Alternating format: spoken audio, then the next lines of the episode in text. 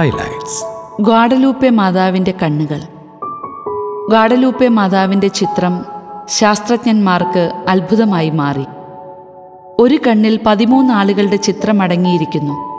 മറ്റേ കണ്ണിലും വ്യത്യസ്ത അനുപാതത്തിൽ ഇത് കാണപ്പെടുന്നു. പെറുവിലെ എഞ്ചിനീയർ ജോസ് സ്റ്റോൺസ്മാൻ ഇരുപതിലേറെ വർഷം ഈ വിഷയത്തിൽ ഗവേഷണം നടത്തി. ആയിരത്തി തൊള്ളായിരത്തി എഴുപത്തി ഒൻപതിൽ മൈക്രോസ്കോപ്പി സാറ്റലൈറ്റ് ഫോട്ടോഗ്രാഫി എന്നിവ ഉപയോഗിച്ച് പഠനം ആരംഭിച്ചു. രണ്ടായിരത്തോളം തവണ അദ്ദേഹം ഈ കണ്ണുകൾ പഠനവിധേയമാക്കി. ഒരു മനുഷ്യന് അസാധ്യമായ ഒന്നാണിതെന്നും ഇക്കാര്യത്തിൽ സ്വർഗത്തിന്റെ ഇടപെടലുണ്ടെന്നും അദ്ദേഹം പറഞ്ഞു. ഗാഡലൂപ്പെ മാതാവിന്റെ പ്രത്യക്ഷീകരണം ലാറ്റിൻ അമേരിക്കയിൽ ക്രിസ്തുമതം വളരാൻ വളരെ പ്രധാന പങ്ക് വഹിച്ച ഒന്നാണ്. ഗാഡലൂപ്പെ മാതാവിന്റെ ചരിത്രം വായിക്കുന്നത് മാതൃഭക്തി വളരാൻ വളരെ നന്ന്.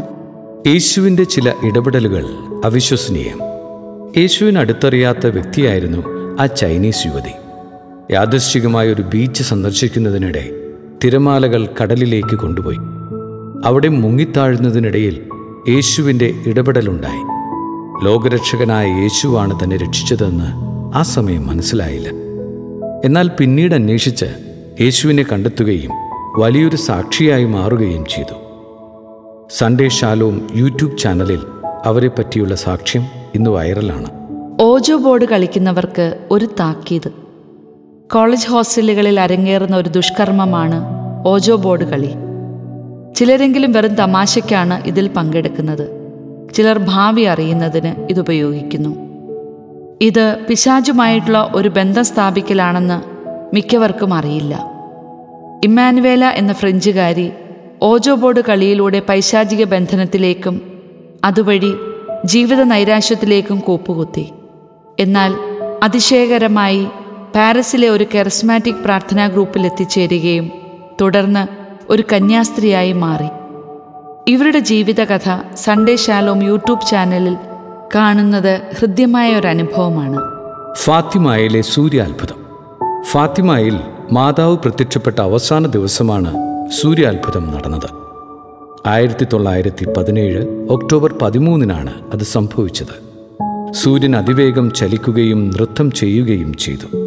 ഈ അത്ഭുത പ്രതിഭാസം മൂന്ന് മിനിറ്റ് നേരമാണ് നീണ്ടുനിന്നത് നിന്നത്. അന്നവിടെ തടിച്ചുകൂടിയ എഴുപതിനായിരത്തോളം പേർ ഇതിനു സാക്ഷികളായി.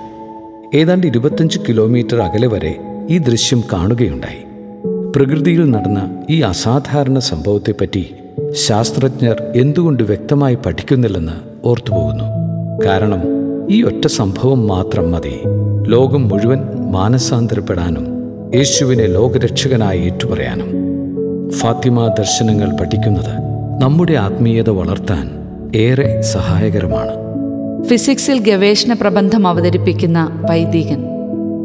ഷെക്കേന ചാനലിലെ ചോസൺ ബൈ റീസൺ എന്ന പരിപാടിയിൽ father Jolly Andrews C M എയുമായുള്ള അഭിമുഖം വലിയ ഉൾക്കാഴ്ച നൽകുന്നതാണ്. ഇരിങ്ങാലക്കുട ക്രൈസ്റ്റ് കോളേജിലെ ഫിസിക്സ് അധ്യാപകനാണ് അദ്ദേഹം.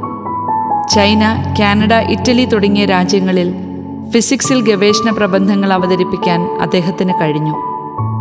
വിദ്യാഭ്യാസ മേഖലയിലും പൗരോഹിത്യ സമർപ്പിത മേഖലയിലുമൊക്കെ ഒരുപോലെ കൊണ്ടുപോകാൻ കഴിയുന്ന നിരവധി പേർ കേരളത്തിലുണ്ടെന്ന കാര്യം വിദേശികൾ അത്ഭുതത്തോടെയാണ് വീക്ഷിക്കുന്നതെന്ന് ഫാദർ ജോളി ആൻഡ്രൂസ് വ്യക്തമാക്കി.